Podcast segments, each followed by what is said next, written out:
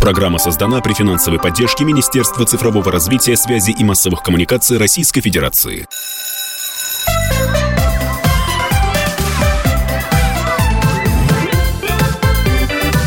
Родительский вопрос. Здравствуйте, уважаемые слушатели. Это «Родительский вопрос». Меня зовут Мария Баченина. Рядом со мной автор и многолетний ведущий этой программы Александр Борисович Милкус. Здравствуйте. И, да, и мы начинаем. Да, мы... С одной стороны, начинаем, с другой стороны, продолжаем, потому что у нас третья программа, такая преемственность. Мы уже проводили программу, разговаривали с лучшим учителем России, лучшим учителем года, победителем конкурса «Учитель года России». Мы сделали программу и разговаривали, и очень интересно беседовали с победителем конкурса «Директор года», лучшим директором школы России, и продолжаем профессиональные разговоры с победителями, теперь уже конкурса «Учитель-дефектолог России двадцать двадцать два». Для меня это очень важно, потому что... Я считаю, что у нас очень много профессий, связанных с педагогикой, а много-много лет, почти тридцать лет, был только единственный конкурс «Учитель года». А, между прочим, связанные с педагогикой профессии тоже интересные и имеют право и на свой профессиональный конкурс, и на свои объединения, и на создание такого сообщества. А для меня профессиональный учительский конкурс – это, конечно, не про лучших, потому что все, кто участвует, на мой взгляд, вот в этом конкурсе, это лучшие. А, а это про создание вот такого сетевого сообщества людей, которые заняты вот одним профессиональным педагогическим делом. И сегодня у нас в гостях победители конкурса «Учитель-дефектолог России двадцать двадцать два» Екатерина Тихомирова, учитель-логопед Ивановского областного центра психолого-медико-социального сопровождения.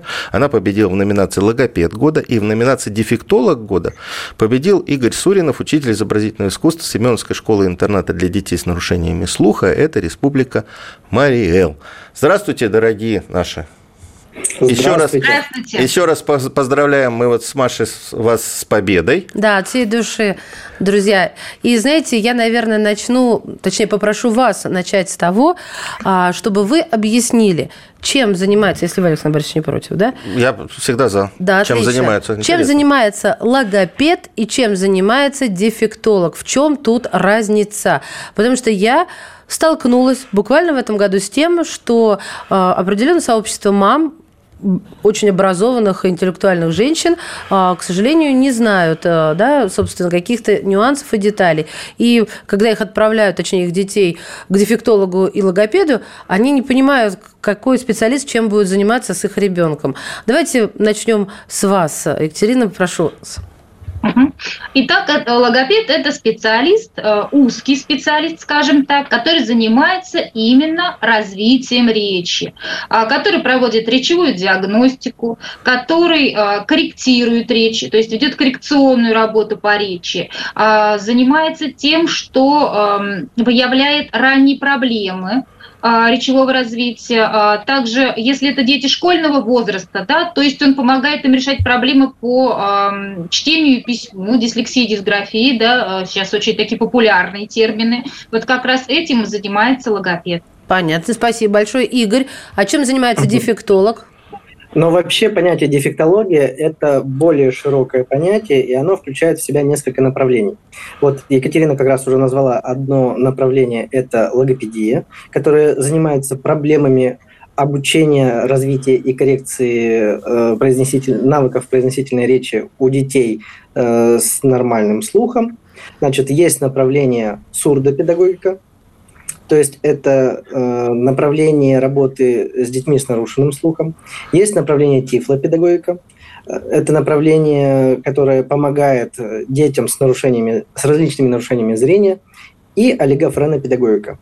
То есть это направление, которое как раз э, помогает обучать и воспитывать и коррегировать какие-то нарушения у детей с интеллектуальными нарушениями. Mm-hmm. Вот э, я знаю статистику, у нас детей с проблемами здоровья разного характера, да, начиная от э, инвалидов и кончая вот, ребятам плохослышащим, слабовидящим и так далее, э, около миллиона в стране, около миллиона. А, и вот с этими ребятами как раз занимаются специалисты, дефектологи, логопеды. Но я знаю, что в массовом сознании у нас вот логопед – это тот, кто исправляет, если ты плохо говоришь букву «р». Да, именно поэтому я и начала с этого вопроса.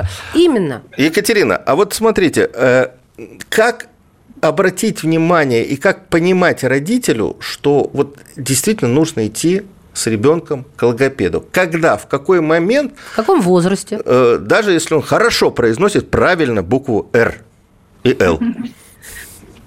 Ну, да, несмотря на то, что, как я уже сказала, логопедия – это довольно-таки узкое направление по сравнению с дефектологией, но все равно у нас есть разные подразделы в нашей работе. И родителей должно тревожить... Этот вопрос должен родитель тревожить тогда, когда ребенок не совсем укладывается в нормативные нормы. А если ребенок до года да, не, не, не гулил, да, никаких звуков не проявлял, это уже звоночек, когда нужно идти к специалисту. Если ребенок подождите, до... подождите, подождите, подождите, в год уже идти к логопеду? Если никаких звуков не появилось, если не, появили, не появилась лепетная речь, да, там па-па-па, ма-ма-ма, ба-ба-ба, это уже звоночек, это уже отставание от нормы. Ну, то есть вообще ничего, Александр Борисович. Да, ну, есть, я думал, нужно... что логопед – это когда уже постарше, когда там обучение чтению и так далее. Угу. Да? А, оказывается... Я тоже много думала, это нет, вредно нет, думать. Не обязательно. Смотрите, мы же сейчас говорим о ранней помощи. То есть мы говорим о том, что сейчас очень большое количество детей с различными нарушениями. И э, вопрос стал, как же это все выявить на более ранних сроках, чтобы скорее это можно было искоренить. Да? То есть чтобы потом уже к школьному возрасту идти в общеобразовательную школу, если это возможно искоренить. И именно до года уже надо бить тревогу, если ребенок а, не откликается на свое имя, например, да, году, не слышит каких-то звуков, не обязательно идти именно к логопеду, но к какому-то специалисту, а, пусть это будет невролог, да, пусть это будет дефектолог, пусть это будет логопед, нужно обязательно обратиться, чтобы исключить какие-то другие нарушения, а вдруг это нарушение слуха. И чем раньше мы это выведем, чем раньше мы это выведем, тем лучше, да? А вдруг это интеллектуальная недостаточность? Опять же, мы должны это все выявить, исключить, а если э, вы исключить то, что э, значит, в норме, выделить э, то, что не в норме, и уже начинать этим заниматься вот с самого раннего возраста. Но я напомню, что существуют а, рутинные, то есть регулярные а, походы к тому же неврологу среди прочих специалистов, которые, и, ну, если ребенок стоит на учете в обычной поликлинике, а, ты ходишь, и он тестирует его и выявляет. Да? То есть год – это не рано, когда тебе говорят остальные, что ну куда ты еще, ну зачем? Не он рано. Он еще поговорит, он не еще рано. Пойдет и так далее. А нет, вот... нет, не, не рано, не рано. И если к трем годам не появилась фразовая речь, нет простой фразы, да? Что это опять такое же, фраза? Фраза. Екатерина, фразу нам дайте. Мама, я хочу пить. Мама, я хочу гулять. То есть это фраза, предложение, которое ребенок должен произносить. Пусть оно будет аграмматично, пусть оно будет э, с неправильно произносимыми звуками, но эта фраза к трем годам должна быть. Вот если этой фразы нет, то это опять сигнал, чтобы обратиться к специалистам. Угу. То есть, То есть э, вот, э, звукопроизношение – это всего лишь малая доля того, чем занимается логопед. Это очень малая доля. То есть к году хотя бы па-па-па, мама-ма, ба-ба-ба. Да, и он должен реагировать. Нет, дай, кака. Да. Вот, да, да. Это, это я наша это семейный Переводим, набор. переводим да, на да, понятный да, да. язык. А, собственно, а вот к трем хотя бы несколько фраз? Или какой вот этот набор должен быть? Ну да, несколько обыденных фраз. То есть mm-hmm. там «я хочу пить», «мам, я хочу гулять», «дай мне э, мишку», там «заведи mm-hmm. мне юлу» или еще что-то. Ну вот то, что э, в быту фразы часто встречающиеся, ребенок должен уже э, этим всем пользоваться. А то ведь у нас как полтора года не разговаривают, так сразу говорят: «О, еще не разговаривает?» Ну, вы понимаете, что тут начинается в, ма- в маминой голове. Мы не к неврологу, а к психиатру сразу начинаем бежать. Но, но, но все равно с, с каким-то специалистом надо проконсультироваться даже для того, чтобы понимать для себя, а что с этим делать, как помочь своему малышу, как, сейчас есть такой термин, да, запустить речь. Вот речи нет, ее нужно запустить. И иногда элементарные какие-то консультации для родителей помогают им в этом. То есть мамы чаще всего у нас обычно в телефонах, да? заняты, бабушки работают. Если мы будем сравнивать, почему сейчас позже начинает возникать речь у детей, чем было это раньше. Потому что э, в большинстве случаев бабушки у нас были дома, бабушки общались, были шутки-прибаутки, были сказки. А мамочки тоже общались с детьми. Мамы знали очень много сказок наизусть и э, постоянно общались с детьми. Сейчас просто понаблюдайте в автобусе, в метро. Мама в телефоне, ребенок трех лет тоже в телефоне. Да. А если не напрягается, да, этот процесс общения, он и не появится. Александр Борисович, поэтому... в шоке. Он я хочу, я в другую шоке. сторону хочу качнуть наш разговор. А скажите, пожалуйста, а вот как относиться к родителям, которые не в телефоне, а которые в три года начинают детей учить читать, считать э, и, и вообще делают из него вундеркинда? Вот, а смотрите, а моя в три года, четыре года бегло читает. Это, ну... это хорошо? Это правильно? Нет, это всему другая сторона. Свое время, всему свое время. То есть головной мозг, он тоже должен созреть для всех определенных, для любой определенной деятельности. То есть в три года он еще не созрел для того, чтобы ребенок осознанно читал. И это тоже нужно доносить до родителей, что все хорошо в меру. Вот до трех лет мы должны заниматься тем, что развивать речь малыша, чтобы пополнять словарь малыша, учить общаться с малышом. А уже все остальное будет потом. Мы прервемся буквально на несколько мгновений, вернемся к этой очень важной, мне кажется, для каждого родителя беседе. С нами на связи педагог-дефектолог Игорь Суринов и педагог-логопед Екатерина Тихомирова.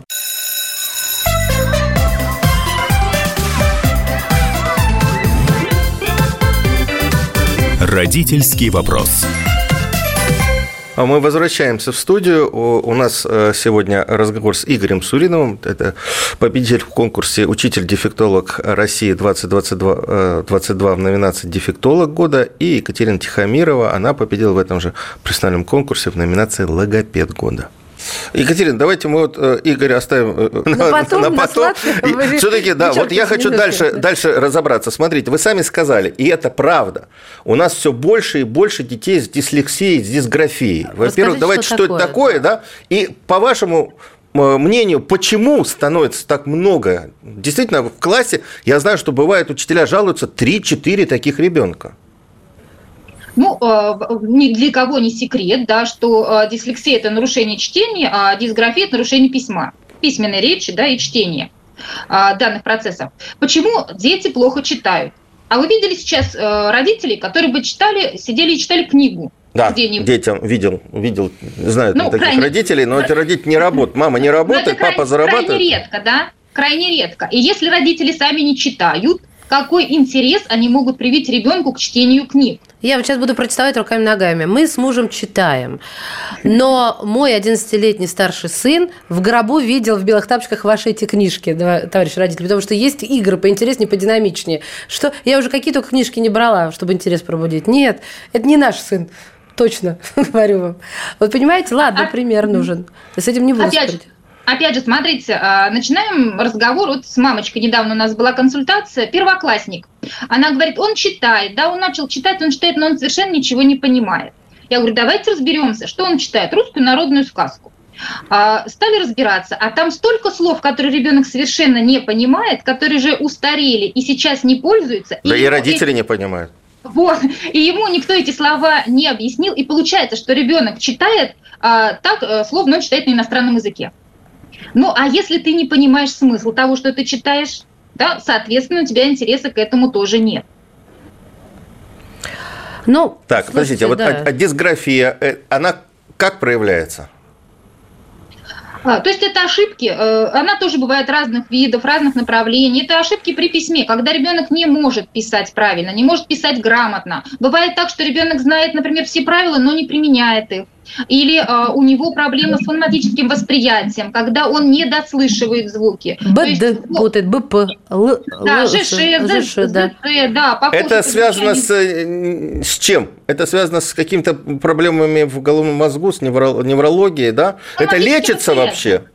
Это фонематическое восприятие. С этим просто нужно поработать. И поработать с этим нужно было в дошкольном возрасте. А что, все крест надо ставить на школьниках? Нет, нет, конечно, нет. Почему? Просто это будет более длительный процесс, потому что, а, кроме того, что это нужно исправить, ведь постоянно новые знания идут по нарастающей, ребенку нужно успевать пополнять свои новые знания и еще и корректировать те, которые уже есть. А если этим да. не заниматься, что будет во взрослом возрасте? Он по-прежнему будет путать, там, писать да. Д и В? Да, да, да. да это да, еще, да. Э, смотрите, это вот... Э, мешочки пишут, знаете, В можно перепутать с Д. По-английски, если пишешь Д и Б в разные стороны, смотрят одинаковые буквы просто. Угу. Вот это то же самое. Это, конечно, вот ты удивляешься, а почему-то, что у моего ребенка? Но вообще это очень страшно. Ну, это не страшно, но с этим надо бороться. Угу. Это надо побеждать. Ну, смотрите, я знаю, что есть родители, их немало, которые, увидев вот такие отклонения, они считают, что ребенок просто балуется. Он плохо себя ведет, он нас нервирует. Вот э, как объяснить этим родителям, что это действительно реальная, медицинская, наверное, да, проблема, и что ну, нужно обратиться к врачу? И медицинская, да, здесь со всех сторон проблема.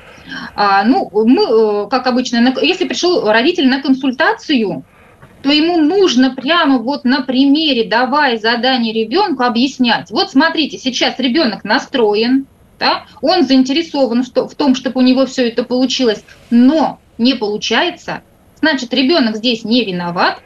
Ну, то есть вот такими методами мы подводим родителей к пониманию этого состояния. Но это надо, чтобы родитель пришел на консультацию. Обязательно, обязательно. Родителю как объяснить родителю, что нужно идти, что у тебя ребенок, у него проблемы? Примета нам, расставьте нам маячки какие-нибудь для родителей, которые ну, нас слушают. Если...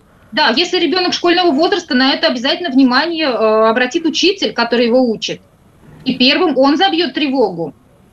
Ну, а сами родители, может быть, мы им дадим какие-то советы? Ну, вот Г и К, Г и К путает человека. Да, это же фо- нет, фонетически он не слышит, это он не дослышивает. Нет, тут, тут не только фонетически, да, если он путает буквы, которые похожи друг на друга, это уже оптическая проблема. То есть ага. он их оптически не совсем различает. У него проблемы с ориентировкой на листе бумаги, с восприятием каких-то объектов, вот именно, например, букв. То есть здесь нужно разбираться, это серьезно, надо диагностировать ребенка, смотреть, какая же проблема-то. Угу. И, да. мне, и вот я хочу с Игорем продолжить разговор, так но, но, но я хочу обязательно вот сейчас наш вот цикл с Екатериной закончить вот такой темой. Вот Екатерина представляет, представляет как себя как сотрудник Центра психолого-медико-социального сопровождения. Такие центры работают, вот мы сегодня как раз говорили, у нас почти пятьсот таких центров в стране. Да? Вот как эти центры работают? Это платные, это бесплатные. Надо приходить по направлению, когда учитель сказал, когда школа сказала, когда воспитатель в детском саду сказал, или ты можешь сам прийти проверить ребенка. Просто вот дальше тебя волнует вот его здоровье. Давайте вот расскажем, потому что мы знаем, что родители не решаются, даже когда видят проблему, не решаются в такой центр приходить почему-то. Ну, здесь, наверное, речь больше пойдет не про центр, а про медико-педагогическую комиссию, да? Угу. Да, давайте, это же доступно да, всем да, по комиссию, нашей стране, да. слава богу. Так, так вот, на комиссию родители могут прийти по собственному желанию, либо если им об этом говорит школа, потому что не всегда родители могут в проблеме, в проблеме разобраться, иногда подсказывает школа. Прием бесплатный во всех психолого-медико-педагогических комиссиях. Их прием бесплатный, это учреждения государственные.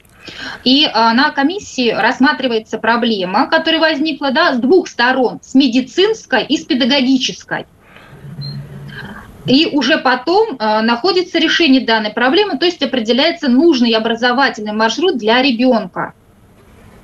Ну, вот пугает, я понимаю, пугает слово «комиссия», да, вот как... Слушайте, они там такие зайки, я была на трех таких комиссиях в своей жизни.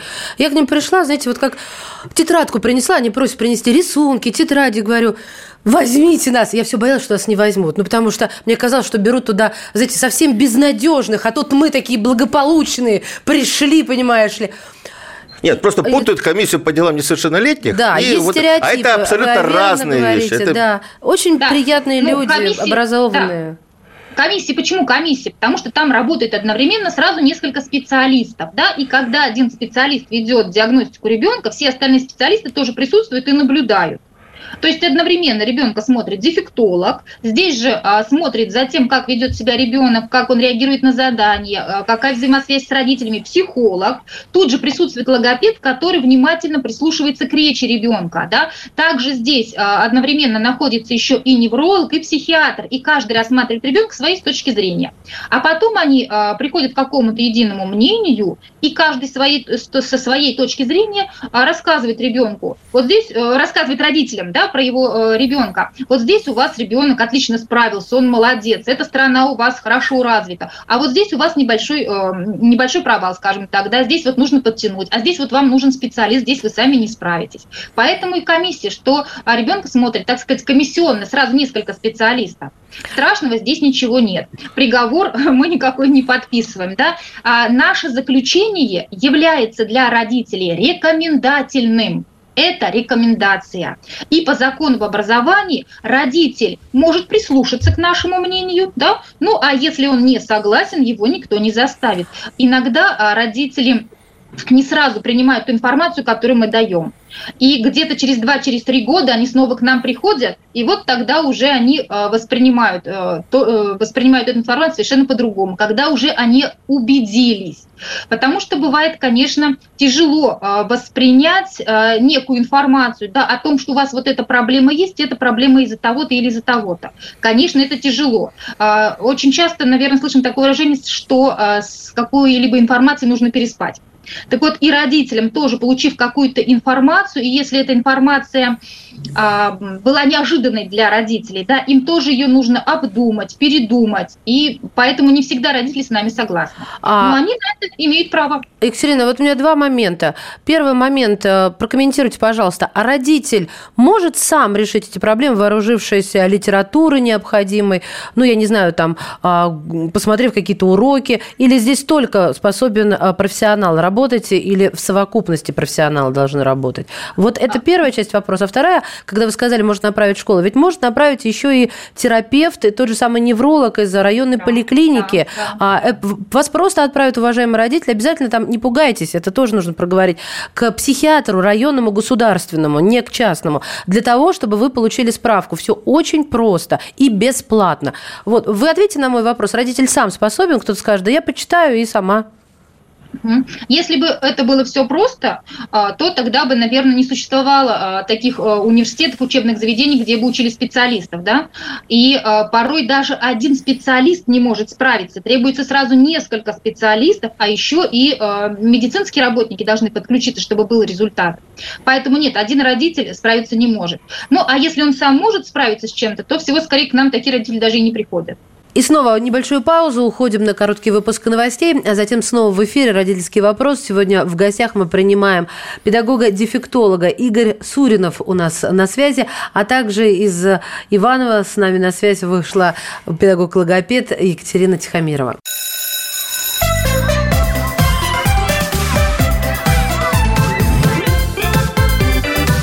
«Родительский вопрос». Мы возвращаемся в студию. У нас сегодня разговор с Игорем Суриновым. Это победитель в конкурсе «Учитель-дефектолог России двадцать двадцать два» в номинации «Дефектолог года». И Екатерина Тихомирова, она победила в этом же профессиональном конкурсе в номинации «Логопед года». Игорь, давай, вот Игорь все время да. кивал, кивал головой.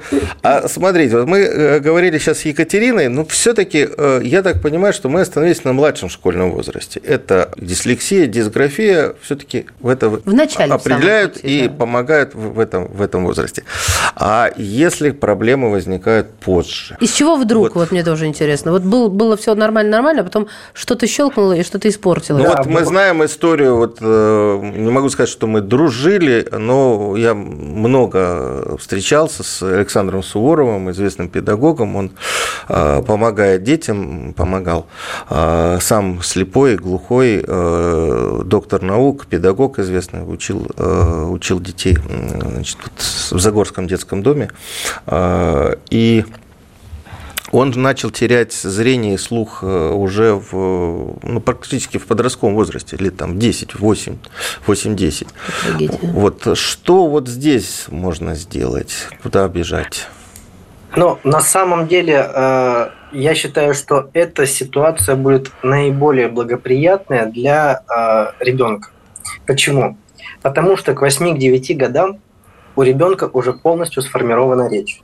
У него э, сформировано восприятие окружающего мира. Будь то зрительное восприятие, слуховое восприятие. То есть этот человек уже насыщен информацией. И, соответственно, тут задача этого человека и педагогов, дефектологов э, в первую очередь, помочь сохранить вот эти навыки, которые уже сформировались. То есть у человека уже имеется сформированное понятие. Например, если человек ослеп позже, он знает, что такое красное, что такое синее. То есть он знает название цветов, он знает, как выглядит окружающий мир. И, соответственно, опираясь вот на эти уже сформированные понятия, педагогу будет гораздо легче производить развитие этого человека.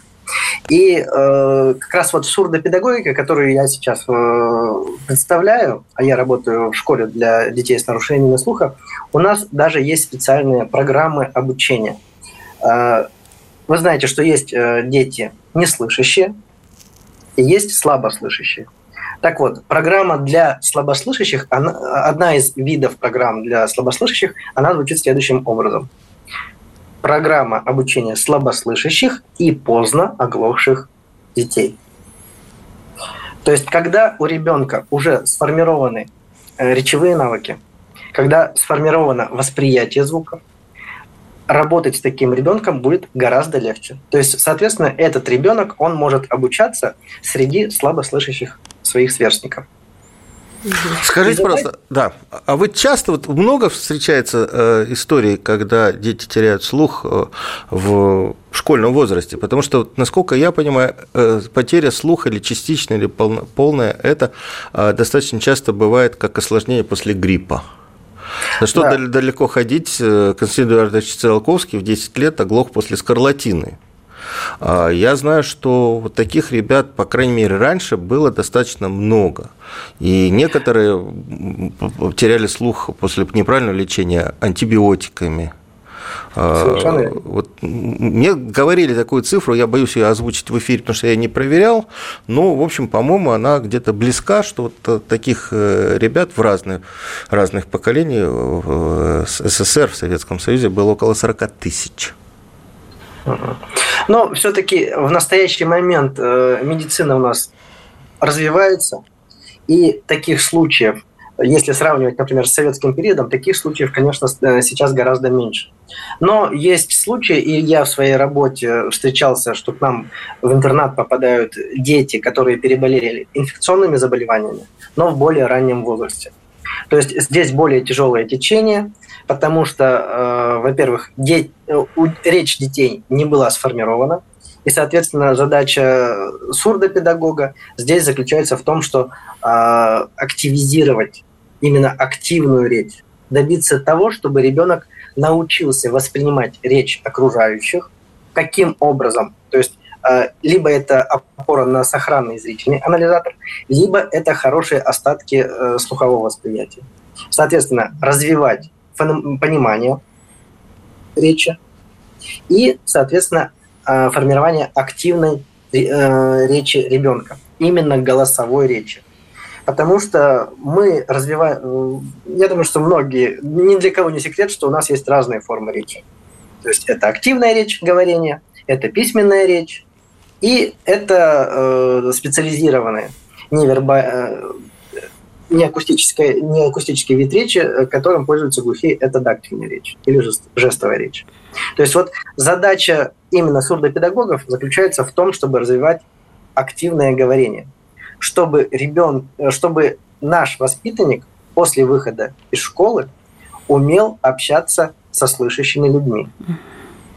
А скажите, пожалуйста, Игорь, вот ну, специфика, она понятна, а дефектологи ведь тоже, в том числе, собственно, занимаются, вот, вот, ну, о чем Екатерина говорила, да, вот когда приходит в центр. Я вот понимаю логопедия, я вот понимаю, соответственно, психология. А вот в каких случаях назначают обычному ребенку? И еще дефектолог вам нужен? Обычному ребенку Ну, я не думаю, что э, обычному ребенку без, наруше... без каких-либо нарушений либо предпосылок для нарушений требуется дефектолог. Есть у нас направление олигофренопедагогика, которое занимается развитием детей с задержкой психического развития. То есть э, здесь необходимо четко отделять, что такое задержка психического развития и где проходит грань между умственной отсталостью. Да, это очень важно, потому что когда раздают налево и направо ЗПР, да, вот что пишут в поликлиниках, ну, ты даже не ЗПР, думаешь... ЗПР – задержка психического развития, да, я да, да. расшифровываю. Ну, это такая расхожая история. Вот смотрите, вот бегает этот детеныш, да, вот он еще даже не говорит, вот ему даже трех нет. Вот на каком, во-первых, этапе взросления ставят диагноз, и когда можно про, э, проверить ребенка, все ли нормально с головным мозгом? Здесь, да, действительно необходимо еще выделять отдельное нарушение, и сейчас как раз в дефектологии пытаются развить как раз отдельное направление по работе с детьми, которые имеют так называемый диагноз РАС, расстройство аутистического спектра, и аутизм. То есть это тоже немножко разные понятия, разные состояния ребенка. Аутизм – это отсутствие эмоционального связи, эмоциональной связи с миром, то есть когда ребенок погружен в себя, он отказывается общаться с окружающими, и я думаю, что вернее, уверен в том, что если подобные проявления у ребенка уже в раннем дошкольном возрасте, то родитель, которому не, не, который принимает все-таки участие в воспитании ребенка и заинтересован, а потому что есть разные родители.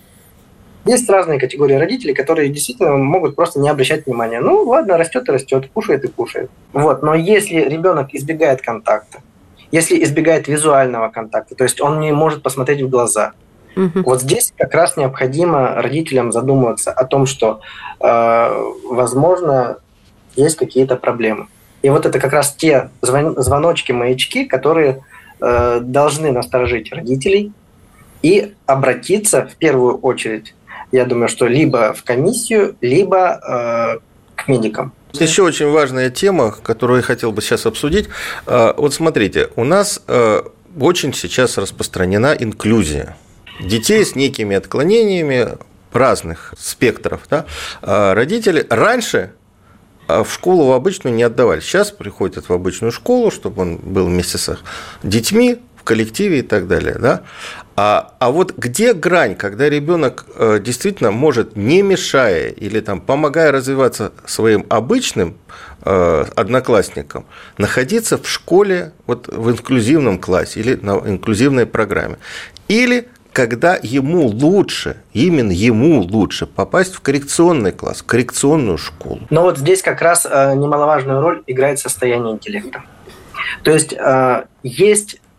дети с различными нарушениями анализаторов, те же э, слабовидящие дети, которые с сохранным интеллектом, но у них есть какие-то зрительные нарушения, которые могут коррегироваться медицинскими препаратами при помощи медицинских каких-то операций. И ребенок способен усваивать программу общеобразовательную, которая дается в массовой школе, но ему необходимо создать какие-то условия. Например, это передняя парта, какие-то динамические паузы.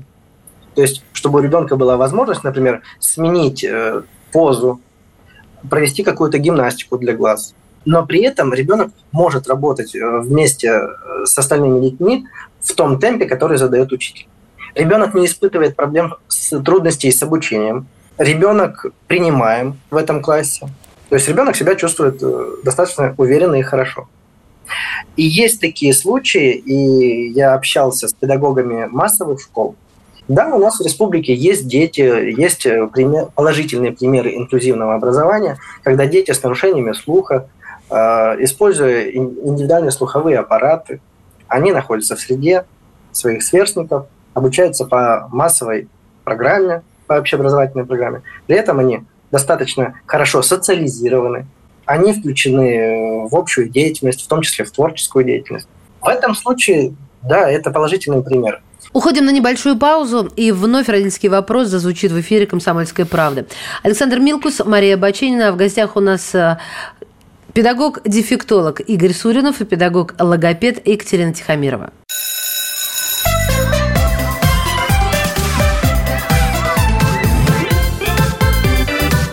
Родительский вопрос.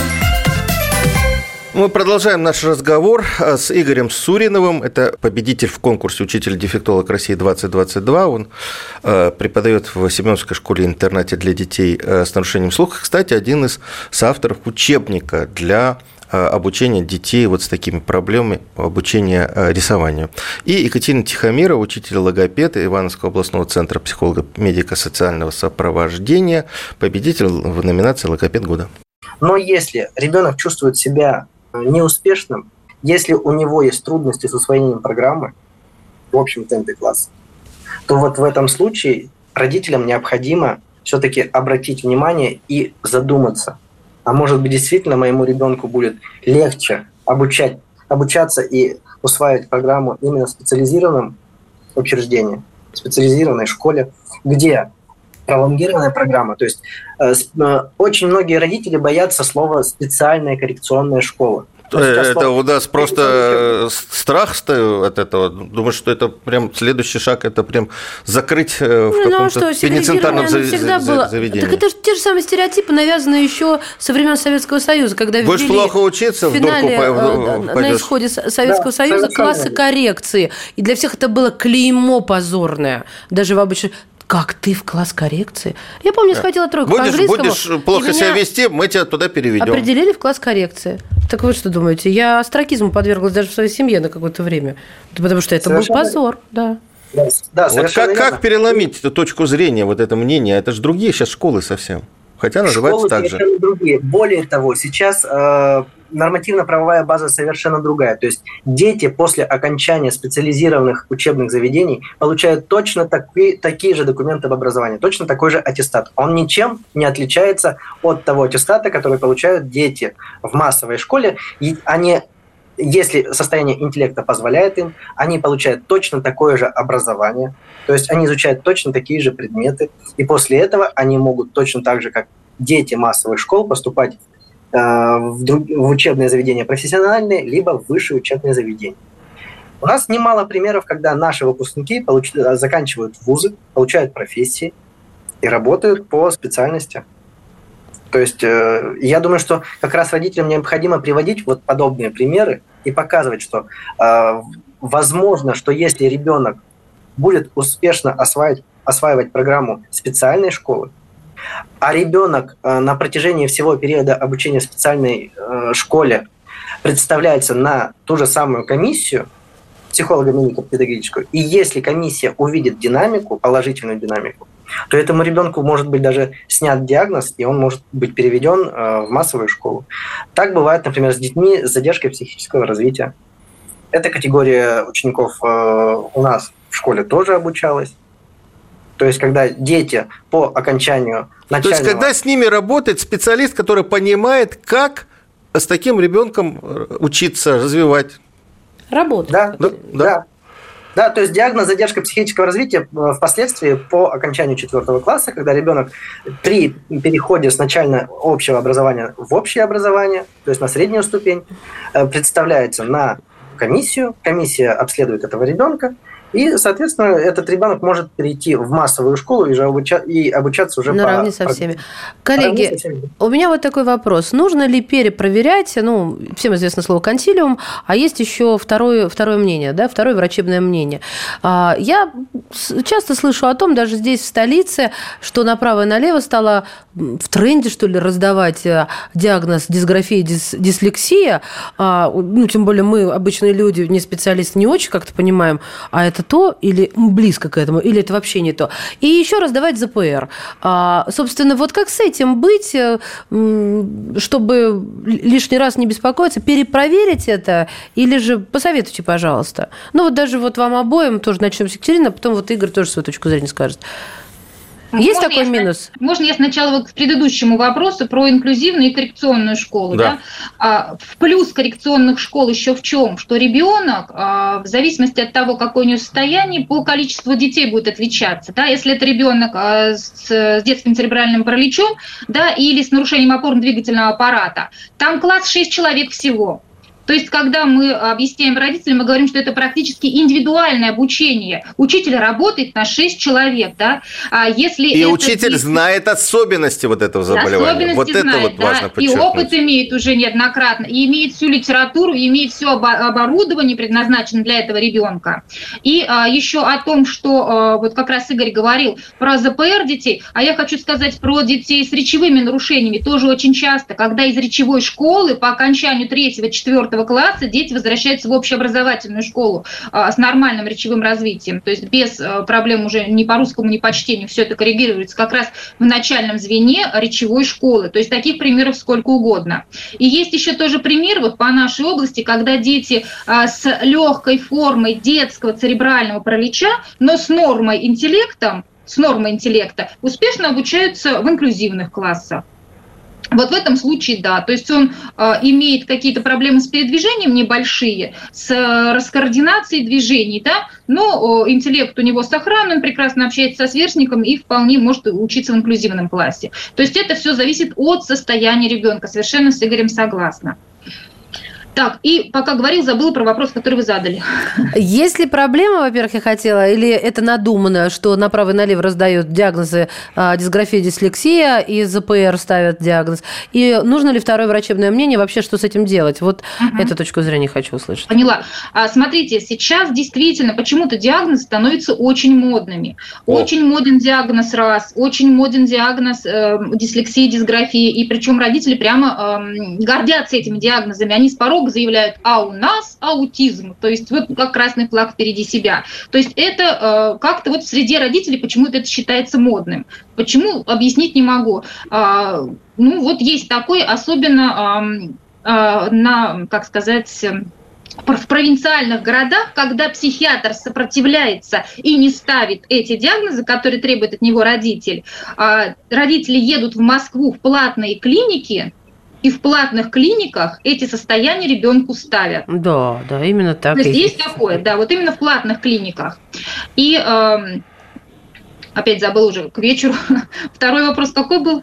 Ну и нужно ли второе врачебное мнение? Как перепроверить? А, да, да, смотрите, конечно. Я даже иногда советую родителям, которые э, не совсем готовы принять состояние своего ребенка, я им советую, э, сходите к одному неврологу, сходите ко второму неврологу, сходите к третьему неврологу, а потом суммируйте все, что вам сказали, и сделайте свой собственный вывод. То есть иногда это бывает полезным. А, я бы так, хотел вот еще добавить тоже, что э, да, бывает полезным не только обследование именно второго медика, но и повторный приход на обследование на комиссию, потому что состояние ребенка в разные дни может быть совершенно разным. Вот сегодня он не выспался, у него нет настроения. Соответственно, во время диагностики он вам не покажет объективные знания, умения и навыки, которые у него сформированы. Но вот не задался у него сегодня день. Да, это а вот точно. Придя, придя через некоторое время, и на, э, при обследовании этого же ребенка комиссия может вынести совершенно другой вердикт.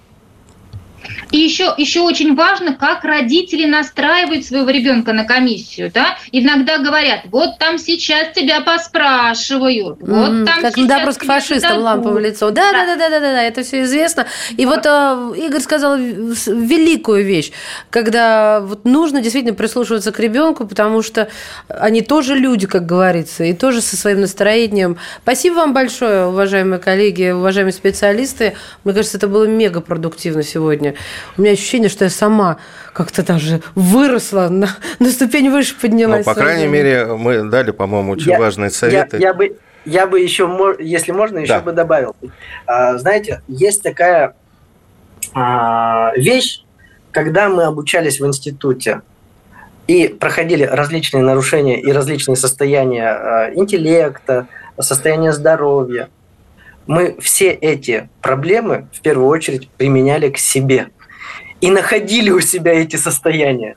То есть вот это чувство повышенной тревожности, отчасти оно присуще родителям, которые привели этого ребенка, вот им озвучили, что у вас имеются такие-то нарушения. То есть родители погружаются в эту проблему, они, кто-то не готов принимать и воспринимает в штыки. Действительно, вот Екатерина сказала, что родителям необходимо переспать с этой мыслью и не принимать ни в коем случае скоропалительных решений. То есть э, иногда родители сразу бросаются шашкой на комиссию, что вот вы моего ребенка поставили такой диагноз, что вот он теперь дурачок, ему теперь действительно закрыты все дороги, все пути. То есть, возможно, необходима какая-то отсрочка. Это как совет просто родителям. То есть, действительно, не принимайте все близко к сердцу именно в тот момент, когда вам комиссия выносит какое-то решение, какие-то рекомендации. Коллеги, спасибо. Мне время, кажется, к сожалению, вот главное ушло. Совет все-таки вот всей нашей программы. Надо просто любить своего ребенка и прислушиваться да, к нему. Да, и принимать его таким, как таким, он есть. как он есть. Итак, у нас сегодня в эфире были Игорь Суринов, учитель изобразительного искусства Семеновской школы-интерната для детей с нарушениями слуха. Это Республика Марий Эл, победитель Всероссийского конкурса профессионального мастерства учитель-дефектолог России двадцать двадцать два в номинации «Дефектолог года». И победитель в номинации «Логопед года» Екатерина Тихомирова, учитель логопед Ивановского областного центра психолого-медико-социального сопровождения. Спасибо вам большое. Спасибо. Это очень ценный эфир. Александр Борисович Милкус, вам большое спасибо, что познакомились с такими профессионалами. Ну и мне тоже можно немножко спасибо. Это была Мария Баченина. Да.